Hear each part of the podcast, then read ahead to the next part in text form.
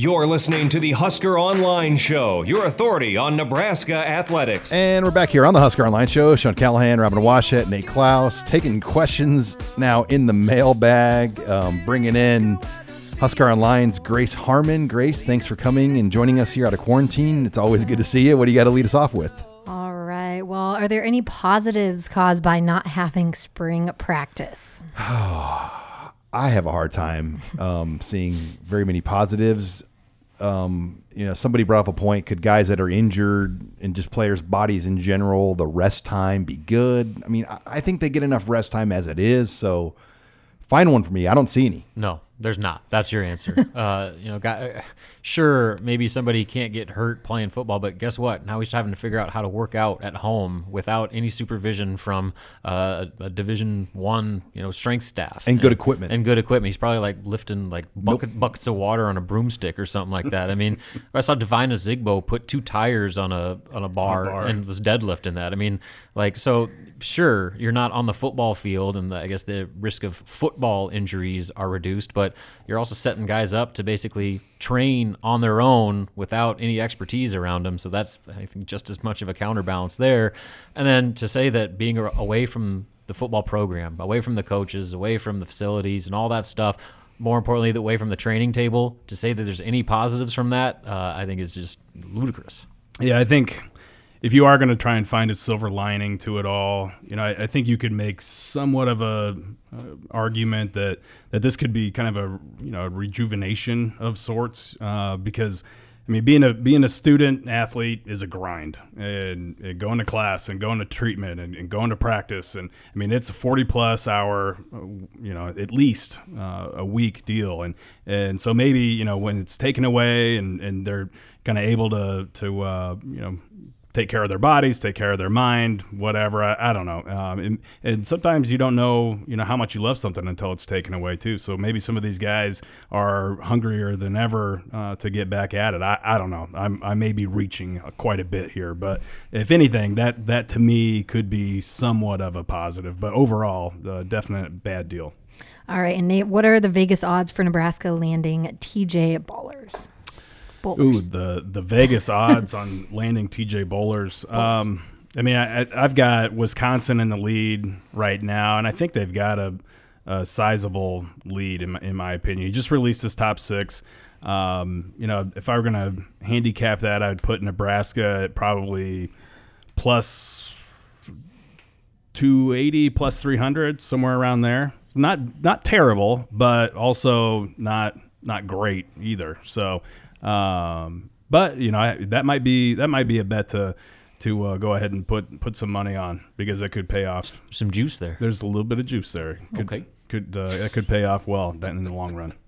What do you got next, Grace? All right. Do you think, in the wake of everything, will college football see more or fewer transfers this summer? I think it's going to be more just because there's a lot of guys sitting around with a lot of time to think. and one thing you can do is you can talk on the phone and visit with lots of people. So um, there are probably going to be a lot of guys that just don't end up back at their school, um, you know, with, with where they go. One for us at Nebraska, I'm curious about is JD Spielman and that whole situation. I I don't think many of us expect him back, but um, this thing even, you know, think, I was thinking about this too. Think if all this would have happened before you know they announced the Spielman thing, like Nebraska would ne- would never have even had to say he was gone. I mean, he was it was like a week away from being able to just kind of let it take care of itself with COVID nineteen. So I don't know. I- I think you'll see a lot of action this summer with transferring. Well, you know, especially like we talked about, guys being at home, left with their own devices, and um, being away from the program. I think that obviously kind of changes perception a little bit and um, makes you, uh, whether it's right or wrong, reevaluate your situation and think that maybe somewhere else there's uh, greener grass. But you know, the other side to it is, you know, with all this, it's going to be waiver city with the NCAA, and I mean, there's basically anybody that wants to move is basically going to get a free pass, and so that I think is going to play into it just as much as anything. Uh, you know, just the fact that uh, the consequences are probably going to be as limited as they've ever been. Yeah, I, I think that's going to be a huge deal. The other thing is, you know, academics. Um, you know, I, I wouldn't be surprised if some of these guys struggle down the stretch here, trying to close out this semester uh, without the the support of the academic uh, you know, resources that Nebraska has for all their No student doubt. athletes. I mean, that is huge. And so, you know, Dennis LeBlanc and, and that crew there, they do as good a job as anybody in the country for, for the student athletes at Nebraska. And with all these people, with all the athletes at home, you know, on their on their own, um, I, I think you know I wouldn't be surprised if there's some casualties uh, academically. Yeah, just tracking the grading will be interesting how that goes because I mean I assume Grace. I don't know if you talk to students. I mean a lot of the grading's the same right now for kids. I mean they'll still receive full letter grades and assignments. Yeah, um, some professors are kind of doing their own thing where they're saying where you were at in the semester, what your grade was. Like, if you're happy with your grade, we can end it there, or you can keep. If you're not happy with your grade, you can keep doing the assignments. I've heard a couple different professors doing that, but uh, some are just the exact same. So, Interesting. All right, what do you have next? um, what's your estimate? How long do you think it'll take players to get back into playing shape once the green light's given? I mean, I think two three weeks goes a long way, um, especially with conditioning and and whatnot. But you just got. I think you have to come to the terms that no matter what it will be, it probably won't be enough. Right.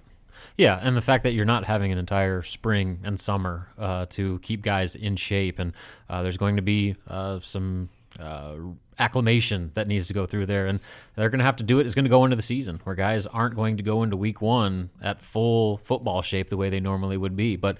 The good news is, I guess, is that everybody's going to be in the same spot. Where, especially like you mentioned, you know, there's schools like like Indiana right now that don't even have a an established routine, and that's one luxury Nebraska has is, you know, at least there's a level of expectation. Year three now. and guys know what they're supposed to be doing, and you know, I'm sure there's plenty of communication and all that stuff. So that helps, and okay, at least sustain the the bar. Whereas you know, there are a lot of other schools that are trying to institute these entirely new programs uh, without anybody being in the pro. Uh, on campus uh, to be able to figure it out in person. Yeah, I mean, I, I think it's going to take at least a month, probably. Um, you know, on average, for a lot of these guys to get back into playing shape.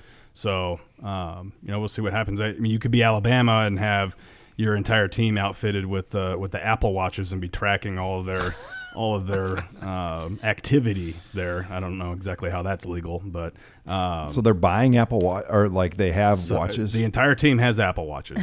Team issued Apple Watches. team issued Apple watches, and they're tracking everybody's. well, um, Nebraska wears activity. meters on their bodies, like for sleep and well, other things yeah, too. the catapult deal during practice, but yeah, I don't know. I mean, it's a little different than buying than outfitting the entire team with Apple watches, but um, I digress. If I've learned anything though through this, the NCAA can only regulate so much. A lot of it's institution to institution, and you know, like Nebraska, they still have the training table open for grab and go.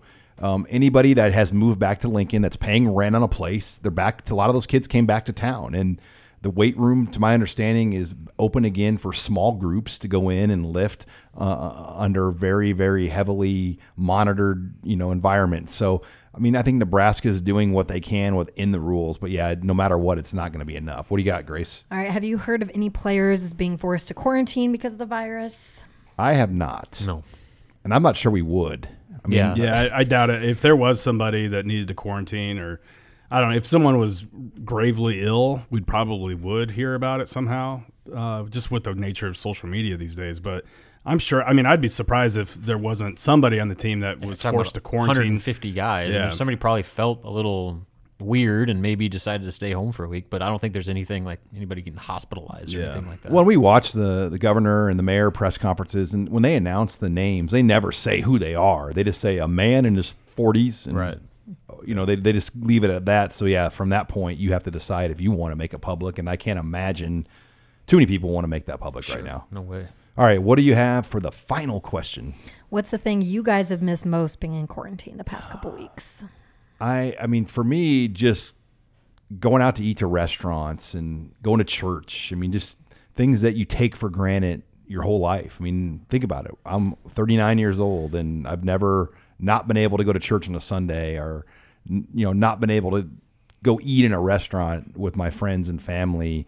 You know, when we get done with the show, we could walk outside and have lunch somewhere if we wanted to. We can't do that right now. And so, mm-hmm. I mean, I just think some of those simple things like that, going to a gym, a workout class, Um, you know, my gym shut down. I know there's a couple that are still open, but mine has not been open since March, whatever. So yeah, th- those things all really make it pretty tough. Yeah, all that stuff across the board, um, and just public gatherings, going to concerts. You know, going to baseball games, especially now the weather's starting to turn a little bit. I mean, that was like one of the best things about spring in this state was being able to finally get outside after a long, dreary weekend or winter, and now here we are uh, with uh, all this time and nowhere to go.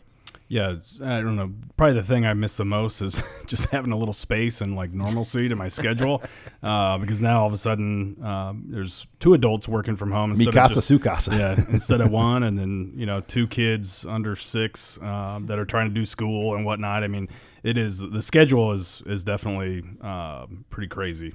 What do you miss the most, Grace? Having a social life and uh, going to the gym would probably be the, the two So things. let me ask you this: You're 22, 23. 23. So your age bracket, what are they like? Your Friday night, Thursday night, Saturday night. We know what they were like before this. I mean, like, I mean, do you, are, are are there things going on still like on Friday night, or do, does everybody kind of respect the guidelines and, and shut it down? I think I'd say it's pretty split down the middle. A lot of people are just self quarantined with like their roommates. So, I mean, even then, it's a couple people they can drink with or have, you know, game nights with. I've seen a lot of people doing Zoom, like happy hours. And so they get like 10 friends together on like this little Zoom thing and they play games over it. So that's kind of fun. Um, people are being pretty creative and for the most part, they're respecting the guidelines, but there's always some outliers. What's the, what are things like in the town of Hupper? Did I say it right? no? Hooper, Hooper, Hooper. Hooper. Okay, I almost. Well, you, yeah, Hooper. Um, I'm not sure. I haven't been back home since uh, probably beginning of March into February. Um, yeah, so It's it, but like things are shut down though across small town Nebraska yep, as well. yep. Fremont is kind of more of where I'm from, I would say, and it's pretty shut down there too. All right. Well, thank you for coming in, Grace. Um, when we come back, we're going to close the show with some recruiting. Um, some big news came out as far as uh, Nebraska being in the finals for a couple of these uh, top targets. Nate Clouse will give some thoughts on that here next. You're listening to the Husker Online Show.